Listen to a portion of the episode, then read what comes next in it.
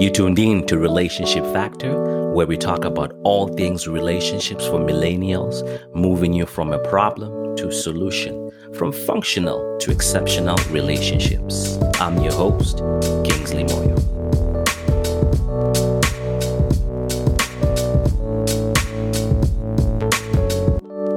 Hey, thanks again for downloading another episode of Relationship Factor. If we are not already connected, I hang out a lot on Instagram. Find me. Uh, the handle is Relationship Factor. Occasionally, they are dropping some relationship nuggets that'll pick you up and carry you throughout the weekend. Some helpful tips on how to build healthy relationships. Another episode of Relationship Factor, and today my guest is Melinda Olson. Melinda Olson is a licensed marriage and family therapist. She is the owner of Invitera Counseling and the co founder of Havenly Counseling Collective. In her practice, she uses significantly the Enneagram um, as a way to help millennials understand and change unhelpful patterns, love themselves, and to deal with those difficult emotions and really understand who they are and show up in relationships in helpful ways. In our conversation today, we talk about the Enneagram. It's actually a part one where we talk about the Enneagram, uh, helping you understand the different personalities represented by the numbers. It's not just a number, by the way, it's a personality type. That might just change how you receive and give love. Join me for this conversation. Enneagram. Enneagram has been around for some time now, and depending on which circle you hang around, you'll hear it pop up more. And it's quite significant for millennials as well. I, I could guess maybe Gen X's too, Gen Z's, but millennials uh, grew up around this Enneagram. It exists, it's about people, it's about personalities. And it so happens it has to do with how people show up in relationships. But before we even figure out what is it and how you show up in a relationship. Uh, this part one, we want to understand a little bit what is an Enneagram? Melinda, what do we even begin with the Enneagram? Like, what's the inception of it? How, what do, how, what, what, where does it begin? Um, so the Enneagram at its most shallow, it is a personality inventory with nine core types. Um, however, I think that it's also just a really deep um, way of understanding how we as children uh, survived in the world and got what we thought and felt we really needed, and how we carry that pattern into adulthood, into our lives and our relationships. Um, and it's also uh, a guide uh, to help us to grow, to make us aware of that pattern and then to help us to get out of it. So okay. yeah. So, so, so it seems like it's something that starts as well from childhood. So there's some sense of attachment. So is there a difference between the the attachment style and the enneagram, or is this the same, or this is left and right and north and south? Is like uh, what's the difference? I'm hearing that from childhood. Okay, so family of origin, maybe walk me through that. Are they the same or are they different? Like, what's what's the difference there? Yeah. So, I mean, I think they're different. However, I think they can coincide together. So, I think uh, certain types can lean towards particular attachment styles. Um, you know, certain types can be an anxious attachment, right? Um, but uh, I think that what the Enneagram does, that attachment styles doesn't necessarily is talk about um, maybe the core desires and core needs of um, every person. Um, and you know, I think it just provides a bit more detail um, in how we can show uh, show up in the world. So um, I, I, think they go together. However, they are they are different things. They are different things. Mm-hmm. So it's neither either or. Um, you could dabble there, but the enneagram can give you a little bit more. It's more. Uh, you say there's nine of them. Yeah. Uh, attachment styles is about three plus one. So right. it's a little bit more, it goes in depth a little bit more. So let's talk about these these these nine enneagrams. Where do we even begin? How would we even begin? How do you organize them? How how do I nine seems like a lot. Is it Yeah, yeah. Well, actually, you know, you start out with nine core types, but at its deepest, you could get um, to 27. Um, we won't get into that today, but um, I'll just go over the nine types. So, um, yeah, they're organized in triads. So, um, if you uh, see the Enneagram shape, which you might post somewhere, um, you can see uh, nine points all connected. Um, and so uh, the triads are broken out into um, uh, triads that lead with um, the body intelligence or their gut, um, three that lead with their feelings or emotional intelligence, and three that lead with their head or um, their thoughts. Um, okay. And that's three kinds of intelligence. That, yeah. That's in, that's interesting because so that already there it begins to organize them. You can almost kind of rule out the ones that are not you if you were approaching them.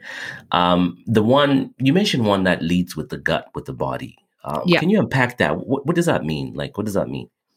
Um, so, I mean, I think that's basically the fastest way that we think in the world. And actually, in Western culture, I think that's the one that we tend to um, forget about or push aside.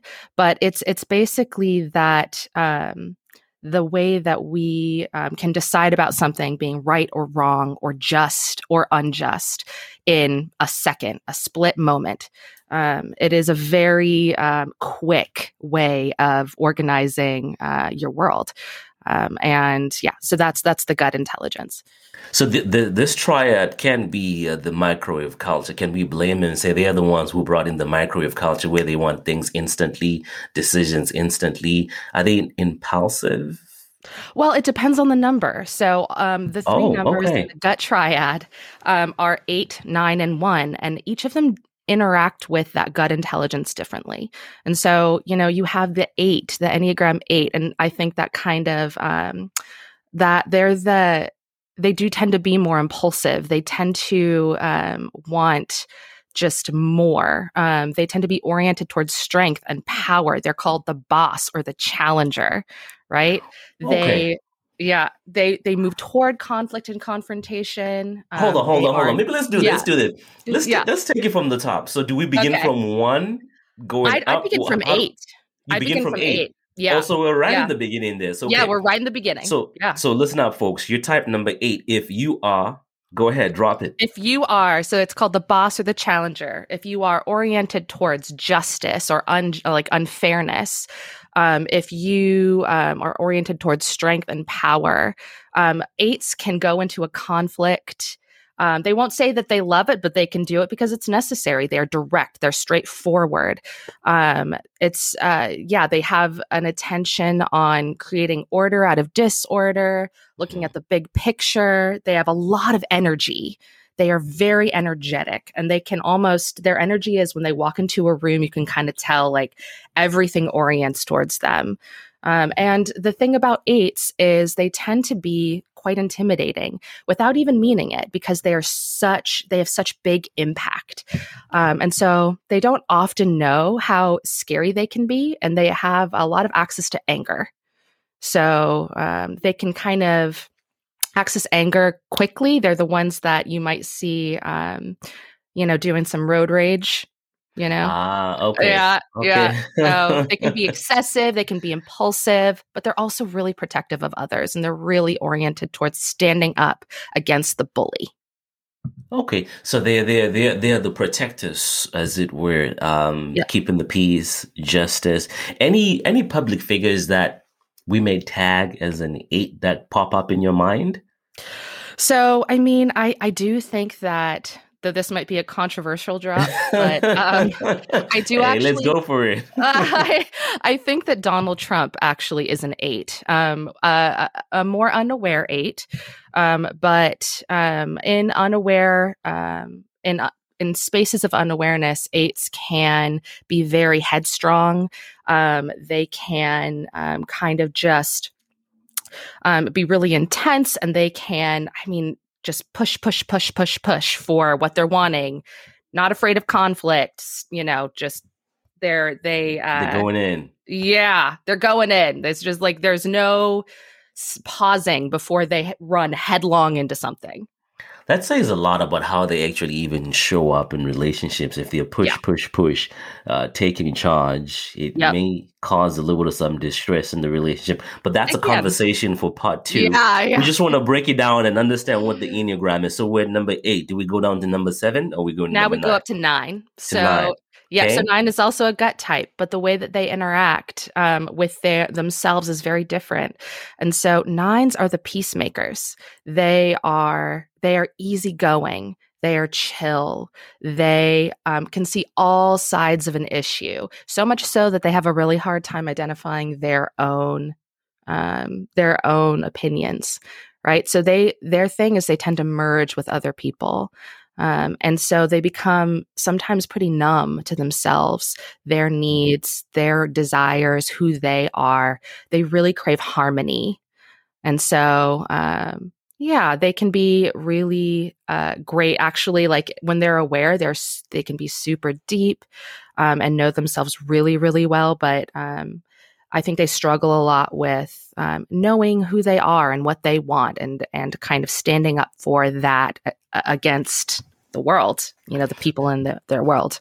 It, sounds like this is a person who would often feel like they have uh, um, lost the identity because they get into a space in a big world and they get consumed in a big world and they're attending to other people's needs. And before they realize it, they feel like, I don't do the things that I used to do anymore. And there's a Yeah. sense of lost identity, Yeah, yeah, or not never even knowing that identity in the first place. never even knowing that identity in the first place. And that can be a challenge too when you show up Yeah. at work or in relationship because you don't know who you are. Yeah, yeah, and so often these uh, this number in relationship will find um, themselves kind of going along with their partner instead of really understanding, you know, what they're needing, what they're wanting, their opinions. This is the person who you never want to ask to put the pressure on them, like, where do you want to go to eat? Because that just pro- that's just a lot. That's just a lot for some nines, right? So Melinda, don't take me there. I thought maybe being stereotypical here. This is all women. Where do you want to go eat? I don't know. Do you want to go there? Oh Um, no. No. so uh, would I be pushing it if I say, well, that sounds like uh, women are eights, Uh, are nines in the stereotypical world. Uh, I think Am I getting into actually- trouble here? yeah, you are. You are. No, nines can have a feminine energy, just like eights, I think, have probably more of a masculine energy. However, the body Okay. with which that, you know, im- is in, you know, it could be any So the feminine energy and the masculine energy. So the nine would be the the the, the masculine energy. It could be Uh, the nine would be the feminine. Feminine. Okay, all right. The nine nine would be the feminine. The eight would be the masculine. yeah. Um, and this could be male or female. Okay. Um, any any public figure that we can tag to that? Oh gosh. Yeah. I feel like it's so hard to type um public figures. Uh nine. Yeah, no, I, I none, none that comes to mind right now. None that comes but to mind. For some reason, I was thinking of Michael Jackson as you were talking. I don't know why I was thinking of Michael Mm, maybe. Jackson. Maybe. I, I don't know why, but anyway, this is not this Yeah. is not a fact. That we're just we're just using these figures just to give a picture in somebody's mind on Yeah. what an eight or a nine will look like. So since this is the triad of the gut, um, so this would be eight nine. Are we going to number one? One. Yep, we're going to one. Yep. Okay, so, what that's is the- one like? Yeah. So ones are called the perfectionists. Um, so in a world where things go crazy wrong all the time, a one, um, they're also called the reformer. The one notices and deeply cares.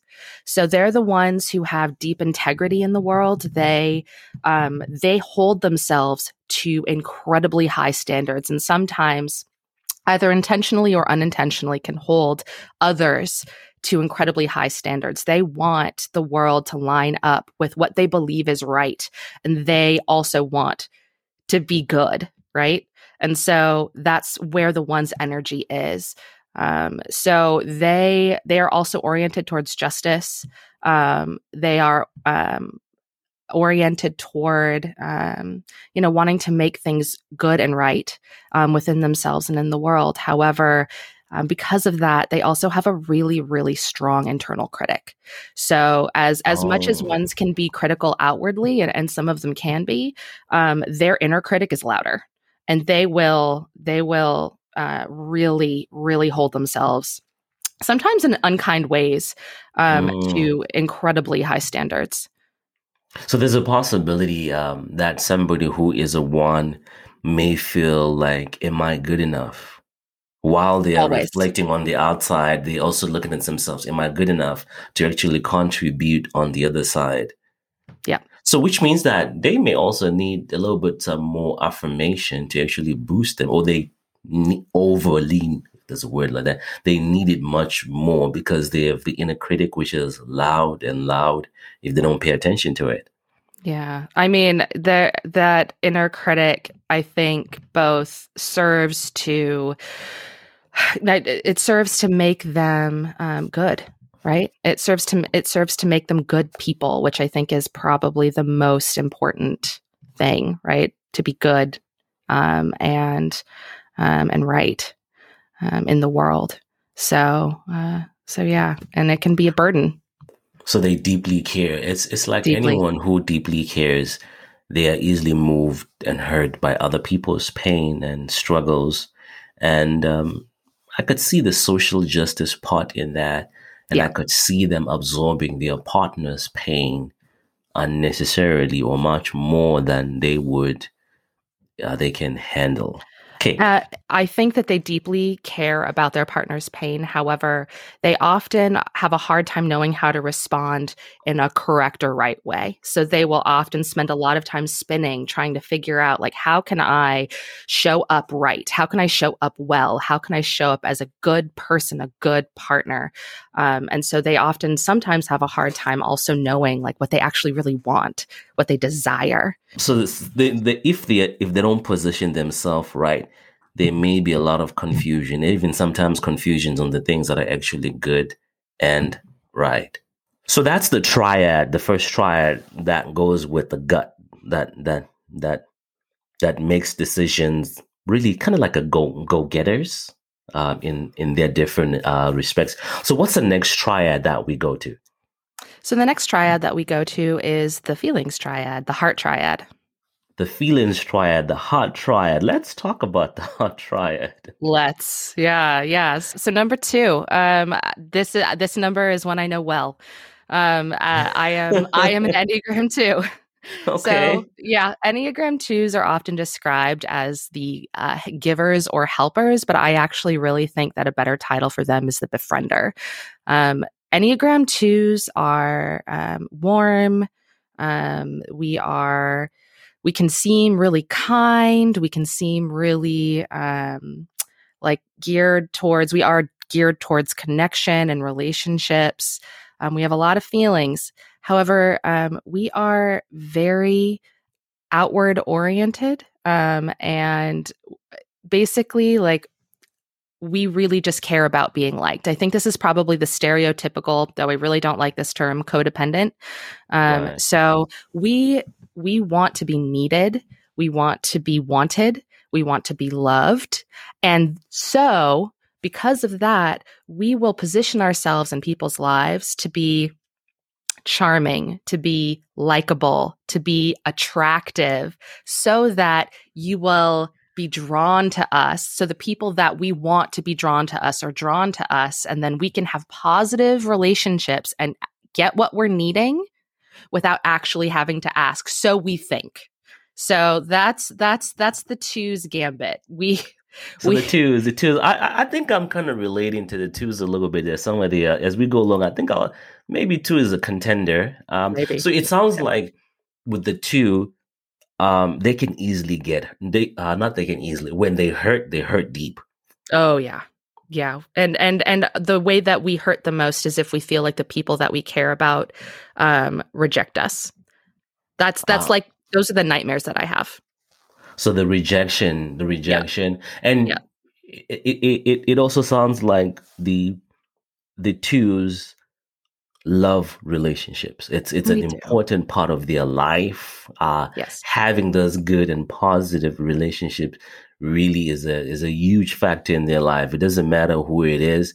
So having those relationships is meaning. So if you were to ask a two, help me out here. If you were to ask a two, what is the meaning of life? They would probably say the meaning of life is having good relationships. The meaning of life is love. The meaning of life is love. Love. Love, love. Yep, okay, love. all right. Okay, Yep, okay. yep. So that's that's that's number two. That's Uh, number what's the next one? So the next one is number three, but I, I just want to say one more thing about number two, if that's okay. Sure. Yeah. The last thing about number two that I think, especially in terms of relationships, is that twos, because we're so outward oriented, we have a very hard time knowing what we need and who we are. And so I just think that will show up in relationship too. So when we talk about that, I just want to kind of emphasize that. Okay. All right. All right. So really Yep. identifying what we need because we're outward focused as twos, it becomes a little bit difficult discovering who you who you are. Yep. And so that may Yep. become a challenge if they are paired with an eight, but we'll talk about that a little bit on. Mhm. Yeah. Yeah. okay. Yeah. Okay. So so what's the next one that we go to next? Yeah. So next on the um, on that triad is the number three, um, and so just like with the gut triad, each number in the feelings triad um, engages with their feelings differently. So twos really engage in other people's feelings. Right. Um, they have a lot of their own, but they don't always know it. Threes are actually, they tend to repress themselves and repress their feelings. The threes are oriented around success. They want the people around them to see them as successful. They want people around them to see them as, um, I guess, competent, but mostly um, they they really crave approval. Um, they really crave approval, and so um, these are the people. I, I think a lot of CEOs that you see are threes. They are incredibly action oriented. Hmm. They are incredibly. Uh, they can be a bit impatient um, because they want they want things to go um, uh, go according to their th- this vision in their head that is very productive. Like So if do it A, doesn't go according to their vision, that can be a problem. That can be a It problem. can be a problem, especially if it slows things down. Right? They want things to go um, well and quickly. Um, they are incredibly productive. They can be workaholics. Mm. Um, and you know, sometimes material success and kind of outward um, outward benchmarks of success are really important to them. They have a really hard time showing and knowing what they feel. Hard time showing and knowing what they feel. Mhm. Yeah, that can Feelings be aren't- problematic. that can Yeah, be problematic in relation. yeah in relationships feelings aren't aerodynamic that's that's the that's the saying they, so they because they suppress their feelings, it means that I'm just thinking about uh, some mental health as well here. They may be prone to depression as well if they go through a rough pre- a rough patch and they are not able to emotionally express. They carry the burden a lot, and that could weigh heavily on them. yes yeah and and i have actually seen a lot of threes that struggle with anxiety as well which is another symptom right of what you're describing that suppression of emotion Right. so yeah yep yep that can be really hard for threes Okay, so I'm seeing that there's different unique pieces in each of these numbers, but somewhat they're not necessarily completely separate. They there's a little bit some traces here and there, but in each there's an emphasis on something and an emphasis on something. yep exactly exactly an emphasis on something that they draw all their attention to Now that's that's the second one for the triad. What's the other Yep. one that goes with that triad? Yeah, so Enneagram Type 4, and they're often called the artist or um, the romantic in the classical sense. Okay. Um, so fours love feelings. Um, fours are the ones, they're very internally focused. Fours are the ones who often know how they feel, know the shades of how they feel, right? They can describe sadness in 50 different ways okay. and they really know um, and feel their feelings uh, often. Like it, it, these are the people who could feel, you know, happy in the morning, melancholy at noon, Mm. um, and contemplative at three, and you know, they just they kind of can cycle through the whole gambit of their feelings um, in a very short period of time. now, Um, would that be a person we would call moody? They could in be called moody. cultural context, social construct way of defining things. Is that what Yeah. we call moody? Potentially. I mean, I think um, all uh, many types can be moody in their own particular ways. I think. I think though, what this type gets labeled with a lot is sensitive. Um, I think oh. sensitive is a superpower. However, um, that label can be negative, and so because they feel things deeply and can be um, really, they over-identify with their feelings. They are their feelings.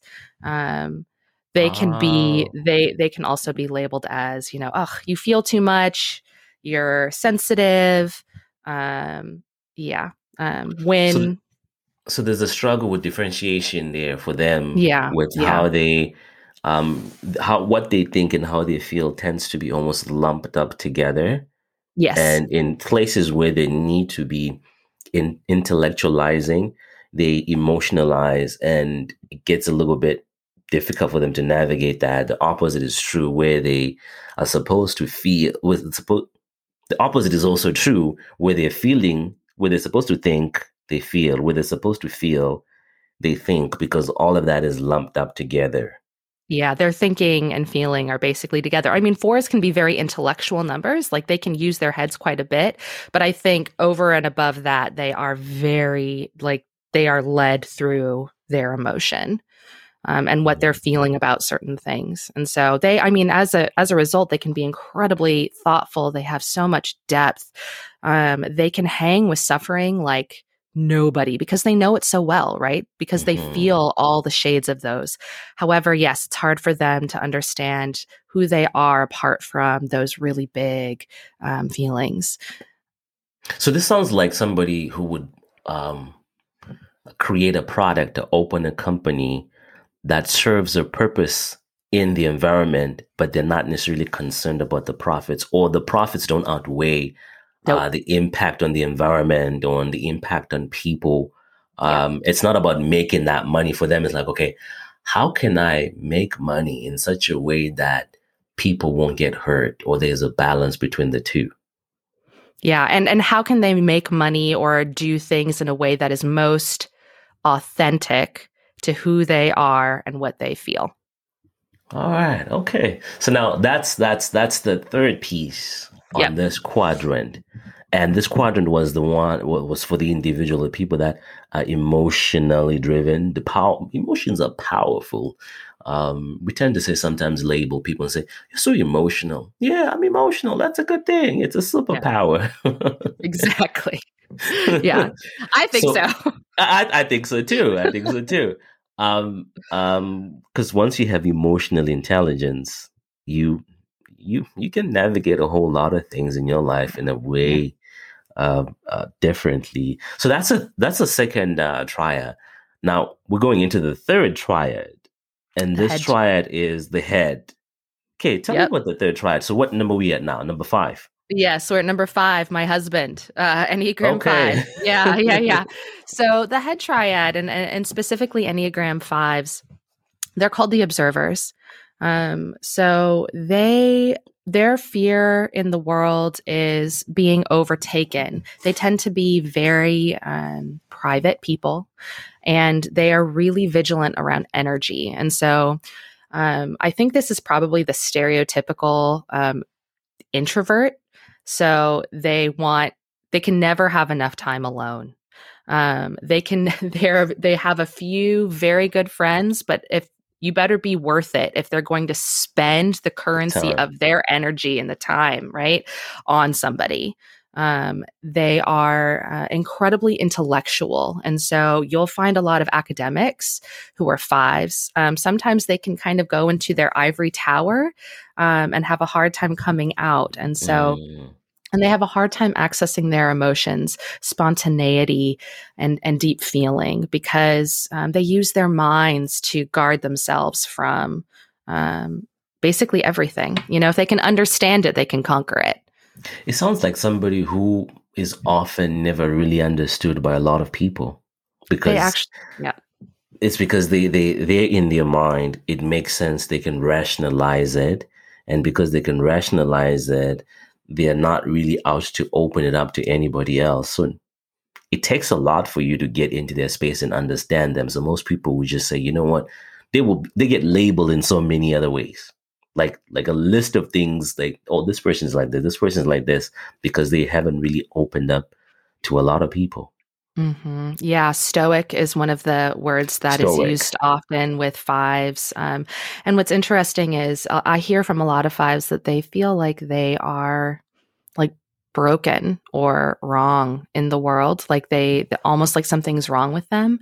I find that actually they are deeply emotional, but they just don't know. They're so tap in sensitive. They don't know how to tap in, right? And so, um, and so they really do care about relationship and, you know, they are deeply sensitive, but again, they don't know how to tap into that.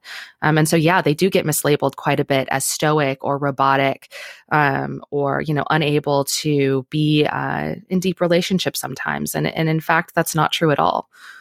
insensitive could also be a label i think that could, they could get from it sounds like and really Yeah. they're not and i would assume that if they're told you are insensitive it hurts them because in their mind they're thinking i'm not insensitive how could you say something like that about me Yes. and then exactly. they close off again Yep. Yep. It takes a lot to get them to open up and um and they are hyper vigilant around rejection. hyper Um, vigilant around rejection yeah. Yep. so that's a number five Five. Yep. That's number, five. number five number six Yeah. So number sixes, they're called the devil's advocate or the oh contrarian. yes. Or the loyalist, right? And so sixes can be um actually sixes um are the people in the world, uh, the sixes that I uh, I know, they are deeply um, loyal to their the roles that they have in their lives, like parent, friend, um, spouse, partner. Um, these things have deep meaning for them, and they want to perform these things well because um, you know they have so much loyalty to these people in the world. Um, the reason why they're called the devil's advocate or the contrarian is because they tend to live life um, in a space where they they they hold a lot of suspicion towards authority um, and they Mm. question everything. This is how they um, it's almost how they work things out in their world. Like they they think in worst case scenarios, right? So Sounds these like are the a lot of people. millennials Oh yeah. Oh my gosh. Well, they would have to be given everything that has been thrown at us, right? But um, but yeah, like worst case scenarios, like they'll just think down the line. You want these people on your team if you want a good troubleshooter because they will think in ways that you would never think. And if stuff goes down, they're prepared. Mm. so yeah, but they they really they really need um, they really are oriented towards security because they can see so much in the world that is insecure, right? That isn't stable, and so they really um, are oriented toward trying to be um, people I think who provide security and then are also secure themselves, right? They need to feel secure. Um, sometimes they have a hard time trusting themselves. So this sounds well. like this sounds like a person um, who processes a lot of pros and cons. They can Oh yeah, identify the pros and cons in any decisions in financial matters. Uh, they can process the pros and cons. So when they are going to do something, um, they already know that okay, I'm doing something dumb here, but I already know why it's dumb. But I like it. I'm going to do it anyway. Or if they're not doing it, they already know I'm not doing it because of A, B, C, D. They they they have it figured out. yeah. If they make the decision. If So, they make the decision, If they make the decision. So paralysis analysis could be something that all head types struggle with, but I think especially fives and sixes because um, because they're going through an endless list of pros and cons, right? And so they have a really hard time, and especially sixes again trusting themselves, and so they can just they they have a harder time with action. So they they can just sit in the pros and cons for for a long time. Hmm. And that means inaction. Yes. And in a relationship, it could mean that he just doesn't do anything or she doesn't do anything. She just talks and talks about how negative and positive, and we never do. We'll get to that. Yeah. Part two. so um that's number six. And number seven. Yeah. Yeah. That's so number triad. seven. To Yep. complete the head triad. Okay. Yes. Yeah. So number sevens, um, the joke about sevens is everybody, when they find their type, feels really like badly about their type. They're like, oh, that's me. That's terrible. Except for sevens. Sevens okay. sevens love typically love that they're sevens. So sevens are happy go lucky. They're called the adventurer um, or the epicure. So they're the mm. ones who love, they almost consume experiences. These are the people who I see on Instagram who are doing like five different wild, adventurous activities a day. Traveling the world, have, backpacking, yes, and all that yes. stuff. Yes. So they just they want to they they're fast paced, they're energetic. They um I think a lot of CEOs can be sevens too, but they're ideas people. Um they have a harder time with implementation, but if you want an ideas person, a seven is your your go-to. go to. That's who you go to. They are um they're fun. They want to have stimulating experiences and they're going to go from thing to thing to thing to thing. Um, and they just have so again so much energy um, they, however, have a really hard time, and I, they're they're a little like eights in this way, but they have a really hard time accessing um, negative emotion. So they're it's almost uh-huh. like I need freedom, I need fun, I need positivity. They're super optimistic, but when you ask them about emotional pain, they're like, "Oh no, no, no, no. I, want to go there. There's something inside of them that really has a hard time with that because I think deep down they have a fear that if they tap into that, they'll never get out. Mm, and it will so overtake scary them. down there. And so this would this is somebody who perhaps maybe might have gone through trauma in their life or in their childhood and it may affect their adult relationships and they don't want to go back there because it actually even is much more painful for them to go there because that has to do with the emotional piece of things. Yeah, maybe. I mean, I think that definitely is, um, uh, you know, something that could happen to sevens. I think they're the ones who you see if they've gone through trauma. They're the ones who uh, I think it gets reflected to them like, wow, all that happened to you and you're so positive. All that happened to you and you're so optimistic. You're so resilient. You're so like, um, you're so happy right? And you know deep down i think that yeah there's a lot of fear of going into those hard emotions. Uh, could a, could, yeah. could a seven be a person who blocks away difficult things by just being in the positive mood. Let's just be have fun. Let's yes. just not talk about that. Let's let's yes. like a parrot colorful and and yeah like let's yes. okay all right. So so in all of these numbers um, how do I avoid making this just a number and actually um, embrace and take it in as a personality uh, and identity? Because it's easy to say, "Oh, I'm a number seven, and that's just a number." Mm, yeah. How do I? Question. How do I take it on and really embrace it and I and learn to work with it? Mm. Well, I think the first most important thing is to spend some time with it.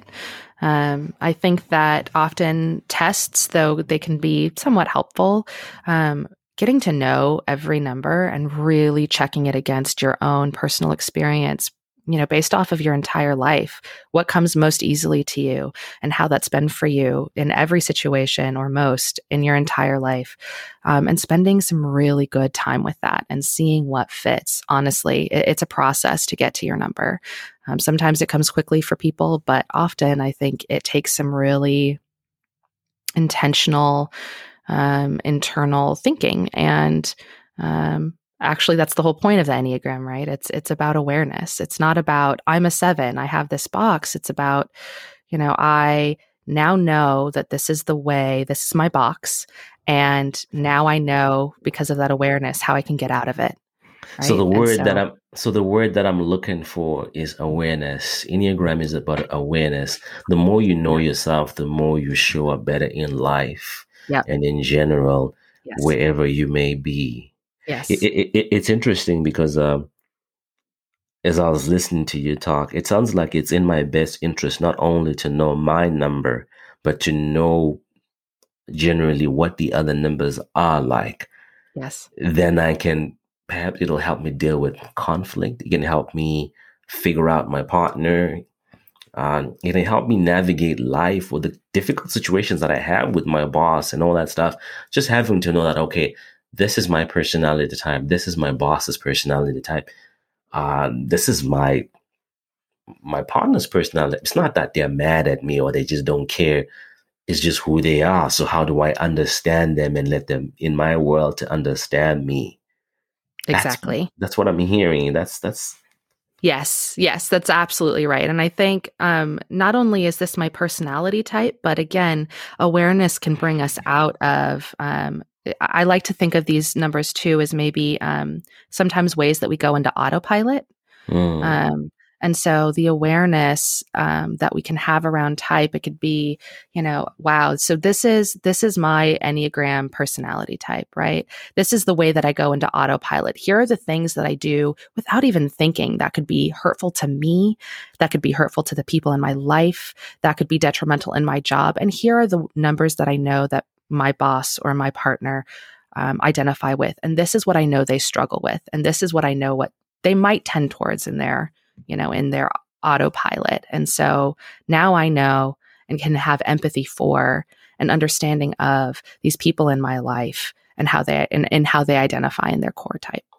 So with these numbers, um, once I identify numbers are one or two or three or seven or whatever, is it permanent or can I at this stage in my life before when I was single, I was a three and then I got married, I was a five and uh, I got older, I became a nine. Does does it work like that, or pretty much you stay with the number that you have? Yeah. So you stay with the number that you have, your core number, um, and and you carry that throughout your entire life. However, in different stages of awareness and growth, that number can look very different, right? So, for instance, you know, when you have any an Enneagram two, you know, in their least levels and their lowest awareness, they can be almost, uh, you, you can sense like resentment and manipulation if you don't, if you aren't grateful for the things that I did for you that you never even asked for, mm. right? Um, mm. But, but in awareness, when twos start to understand, I need to learn how to take care of myself. I need to learn what I need. I need to learn how to show up authentically in my relationships instead of showing up how I think people want me to show up. They can start to take on um, a deep, authentic way of being and a generosity that doesn't look like the two like a true generosity that doesn't look like the two that doesn't have a lot of awareness and they can they can even take on traits of um, other numbers so uh, it looks a little different as they uh, as they grow but they keep their core type so that's an interesting piece because it doesn't necessarily mean that the person has changed it just means that they have adapted to a situation and the experiences have kind of shifted them to respond in different ways, but they still who they are. And so sometimes when you're with people or hanging out with people, partners, wherever they may be, um, it may not necessarily be a true statement to say that you've changed. A person may not have changed. Sometimes people do change, but sometimes they may not have changed, but their number is manifesting just differently. So learning that and knowing that just may be transformational for yourself and for the mm-hmm. relationships you have around you.